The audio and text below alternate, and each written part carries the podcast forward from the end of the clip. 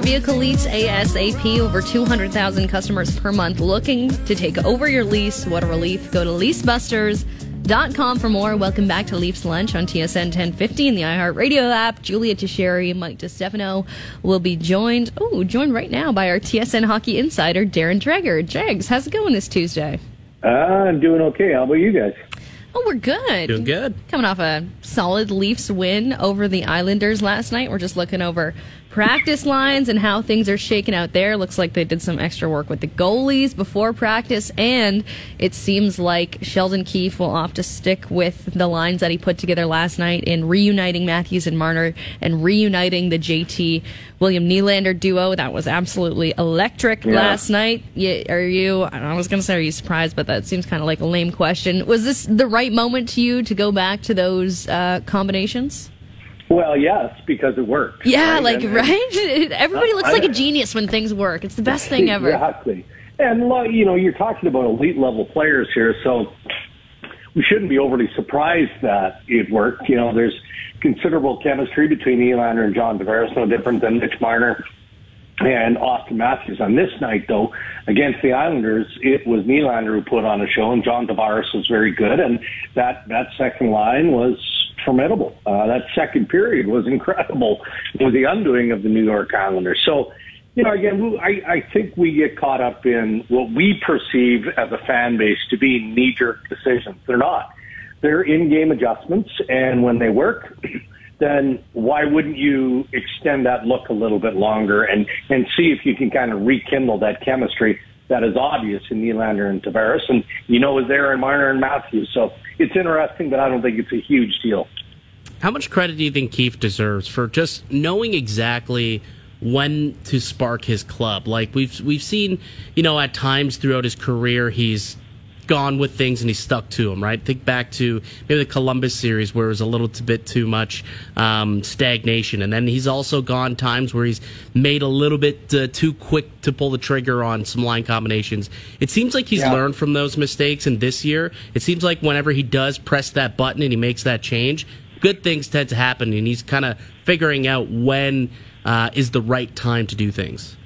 Yeah, look, I mean, there isn't a coach in the game that doesn't make mistakes. It doesn't matter if you're a Stanley Cup winning coach, been around for 20 plus years, or you're relatively new. I mean, that's just part of pro sport in general. I'm not so sure that I would look back on some of the adjustments that Sheldon has made during his time as head coach of the Toronto Maple Leafs and put them all in the category of mistakes. And I know you're not doing that, Mike. It's just there has to be a little trial and error, especially Yep. when you're dealing with a relatively young group coming into this season. But again, we've revisited this. Uh, I think that the Toronto Maple Leafs as an organization, from top to bottom, went into this year with an all bets are off sort of mentality, and that includes Sheldon Keefe. You know, he has to coach his ass off, and and he's done that to this point. I would submit. You know, I mean, he's been snarly when he's had to be snarly. Uh, now, from a refereeing perspective, maybe there's a little too much of that. There we go. Sorry. Oh my gosh, bit- don't worry. We've all been there. yeah, maybe there's too much of that, uh, and that's something that you know he's going to work on. But as as you go deeper into the second half, you know the, the games intensify. Um, but I think that be it either by direction um, from Sheldon himself, the coaching staff, let's put them all in together, or just as an organization, I think they went into this year thinking we need to create playoff environment as much as we can throughout the 82 game regular season. Sounds ridiculous to think that that's even doable because there are games where you just you, you kind of don't have it. And you know there was one recently against the Montreal Canadiens where they they lose that one and they shouldn't lose to the Montreal Canadiens given the the state of each organization. But I think Sheldon this year has done a real nice job of keeping that leash tight, but also recognizing in game that okay, Willie has a spark you know, why not? Let's JT's got something going. Let's put them together here and see if if it can manifest. And and it did. It did versus the Islanders.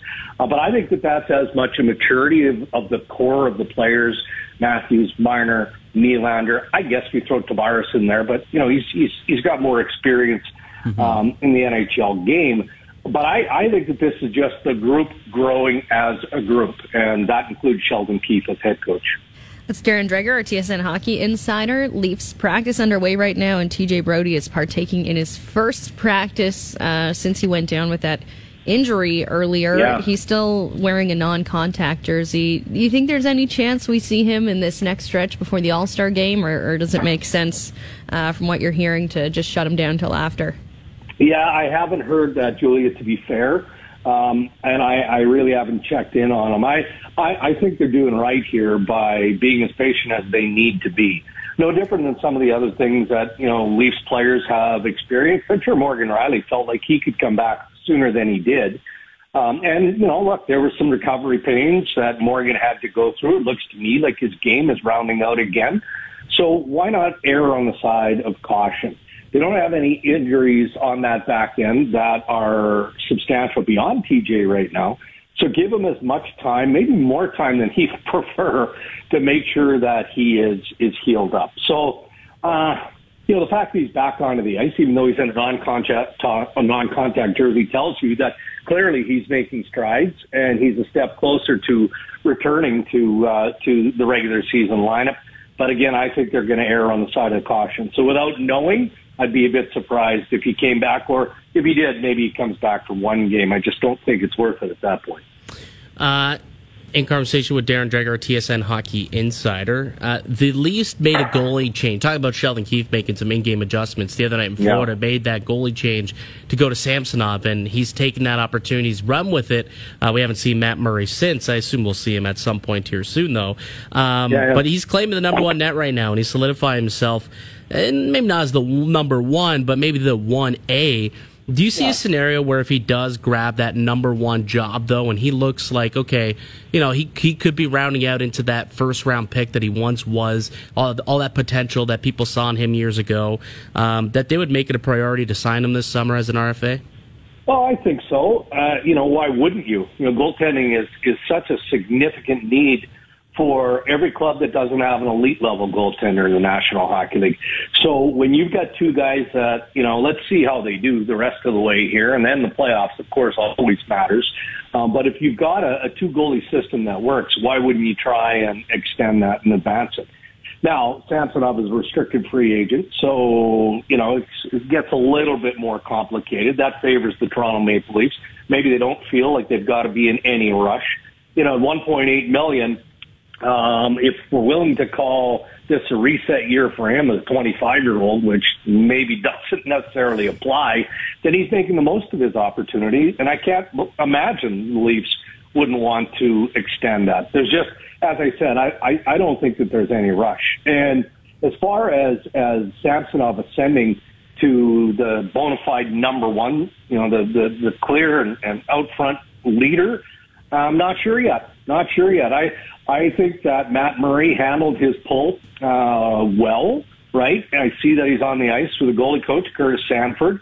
Um, they're trying to work on his game because, as I was, I was reminded the other day, you know, it's hard positionally in practice, or, or sorry, to make adjustments and technical tweaks to your game when you're in the game, right? You need practice to do that. And teams don't have that luxury because of how the, the schedule works, right? With travel and all of those things. So it looks like Toronto was taking advantage and, and trying to, you know, polish some of the game of, of Matt Murray. He's not just conceding the net to Ilya Samsonov. He's not. I mean, he has played pretty well to this point.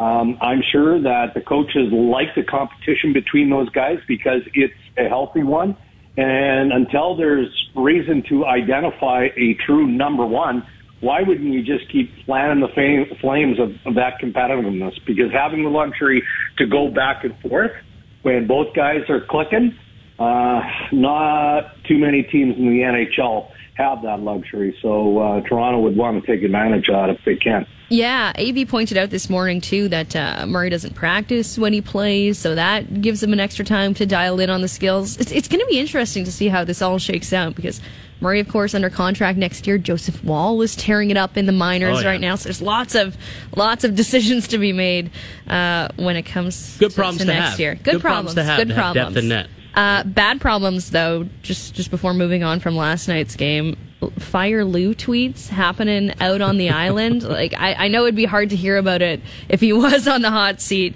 Dregs, but, but what are you hearing Yeah. out of New York and, and how their season is unfolding? Yeah, well, they're just they're, they're not playing well of late, and you know we saw that, and we heard from the coach post game talking about how they just can't string a full game together.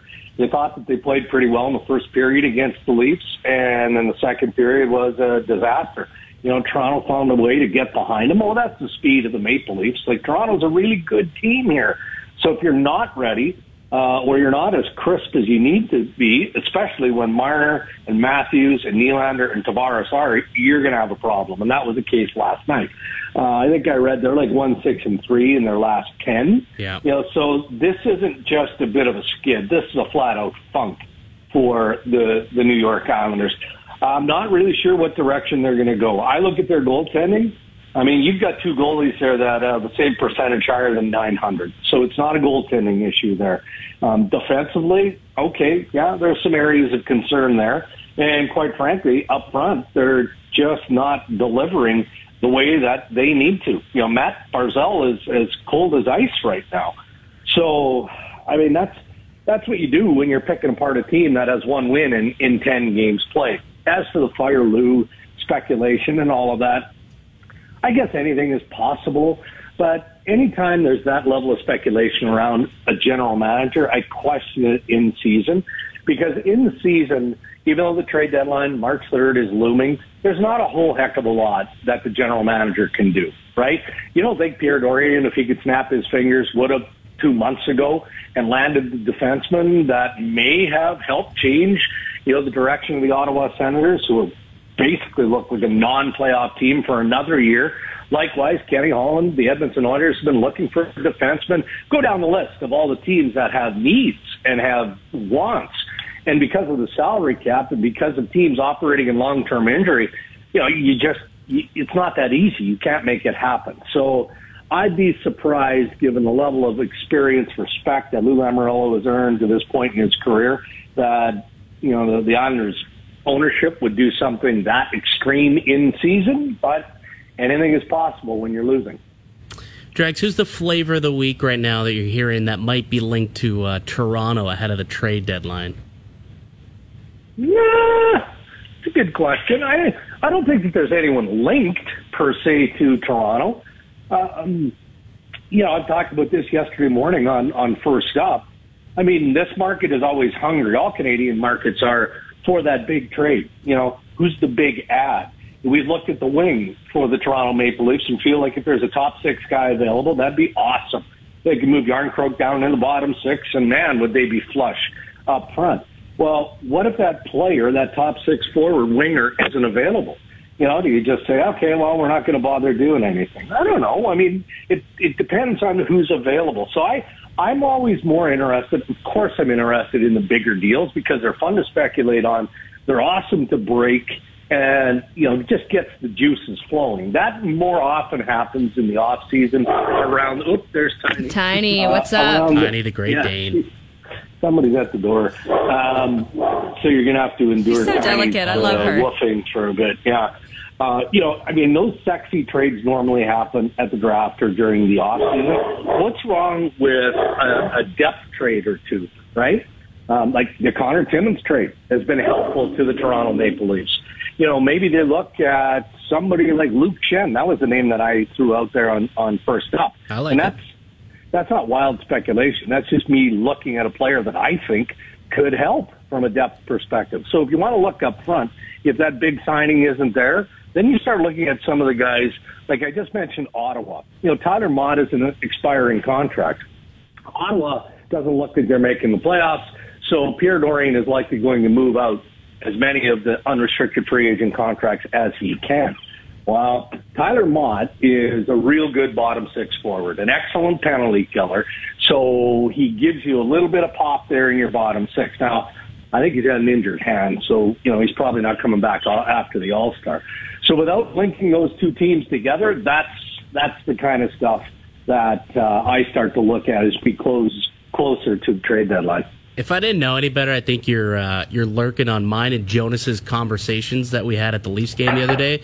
Those were literally the two names that I said to Jonas as a, a depth ad for the. It was Luke Schenn on the blue line and Tyler Motte Yeah. up front. That's funny.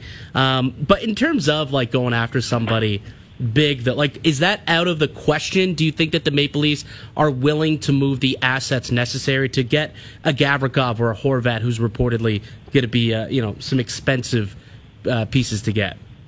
Okay, I'm going to test you, Mike, because I think I know you're going with this. Hmm? And when you say willing to move the assets required, is there something in particular? Are you you're thinking of a. Well, a Hobey there's- Baker nominee? There's a Are potential of Hobey Baker nominee who plays in the state of Florida in the NCAA, and potentially like their first round pick too. I mean, I think those two would be highly coveted assets that any team who's given up top six or top four players would be asking asking for in Yeah. return. No, and, and and that's fair, and that's why I tease you a little bit, right? Um, ah, I know the organization has all kinds of time for Matthew Knies. I do, from from top to bottom, and maybe he could be the ad too, right? I mean, once he's done, you know, assuming that he's not part of a, a trade scenario between now and then, you know, he can sign and dive into the lineup. Um, but if the perfect fit were were positioned to Kyle Dubas and Maple Leaf Brass, you know, and, and who is that? I, I I can't even think of the perfect fit, right? Because as we talked about earlier, you know, we can look at what Vancouver has available. We can look at Ryan O'Reilly. We can look at some of these other bigger name guys, but those guys also come with a ticket, right? And Yeah. so it does get a little bit more complicated. Um, so I'm loath to say that that Knies or that pick would be untouchable. I mean, it's ridiculous because you you don't know what the the scenario looks like. But I think for Toronto, for Kyle Dubas, for management to consider, you know, either that pick or a player like that, a prospect like that, it would have to be a heck of a trade that the Toronto Maple Leafs know is going to make them considerably better, not just for the here and now, but you know for the near future as well. Do you expect them to be rather aggressive, just given how much this season in particular means for kind of what the future could be for this organization? I would say within reason, um, but only because you know you're, you're looking at this season and you know another opportunity, right?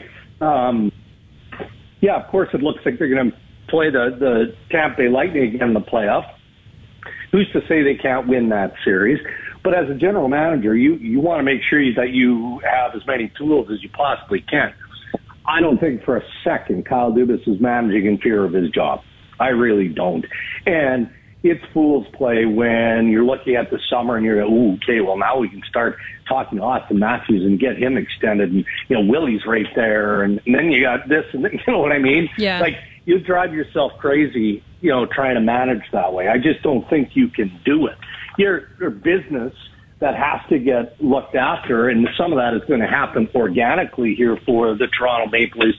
I don't think there's any chance that Kyle Dubas is approaching uh, March 3rd at any point between now and then any differently than he would have last year, um, or maybe even the year before. It's just you do start to run out of runway as an organization, not as an individual, Yeah. as an organization, right? Because look, I mean, we don't know that salary cap is going to climb dramatically in the next couple of years. That's the expectation, but there's no guarantee of that. So, you know, if you can strike while the iron is hot, as they say, then then you do that. But Kyle won't be motivated because he's feeling any sort of pressure for his job. Uh, with Darren Dreger right now, our TSN hockey insider. Let's move to Vancouver right now, seeing as there's so much chat about there. Rick Tocchet will make his debut as the Canucks head coach tonight versus Yes. the Chicago Blackhawks. We haven't had you on to talk about uh, that situation specifically since it's all come to a head officially and they've officially made Rick Tocchet their head coach. So now the the waters are a little bit clearer and they actually have the coach that they want in place. What do you think is Rick Tocchet's biggest strength when it comes to being the Vancouver Canucks bench boss and, and how much of an impact do you think he's going to have on a player specifically like JT Miller who's who's been in the spotlight a lot this year? Yeah, he has been. Um, you know, to answer your first question, I think Tocchet's greatest strength is his communication and ability to connect with the player. And, and Bruce Boudreau was a very player-friendly coach. Don't get me wrong, but there's a difference between Rick Tocchet and Bruce Boudreau, right? When when Rick Tocchet is looking you squarely in the eye and asking you for a third time to do something, you're probably going to want to do that. You know, and that's not intimidation. That's I look at at, at Tocchet kind of the way I look at Rod Brind'Amour of the Carolina Hurricanes. Oh. Um, it feels like he's a coach that you're just not going to want to disappoint. Um, so whether that applies to to JT Miller or any other player for the Vancouver Canucks, I think that there's there's going to be that spinoff, and I I think that that would apply to Adam Foote. Um, Adam Foote's a no nonsense dude. I know him well.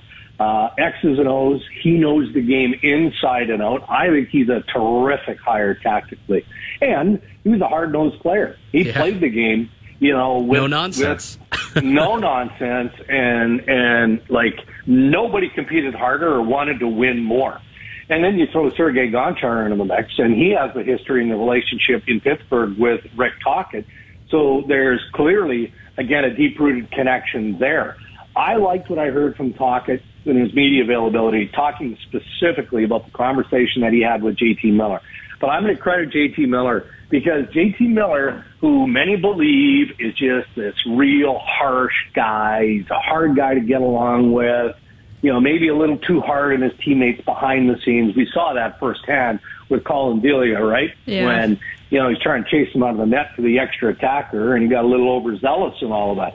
Well, again, to hear Tocchet relay that conversation, you know, TJ, uh, JT Miller wants to, to, to be better.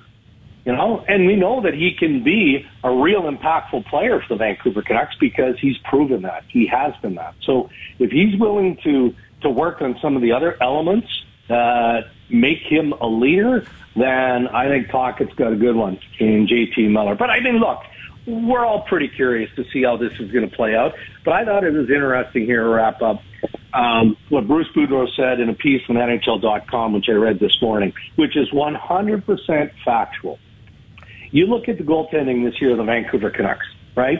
Last year, Thatcher Demko was lights out good. So beyond the Bruce Boudreau bump, it was Thatcher Demko stealing games in a lot of situations. He struggled early this year and then got hurt. Well, you take away quality goaltending and you take away the success rate of any coach in the National Hockey League. And that's as big a part of the downfall of Bruce Boudreau in Vancouver this season than anything else.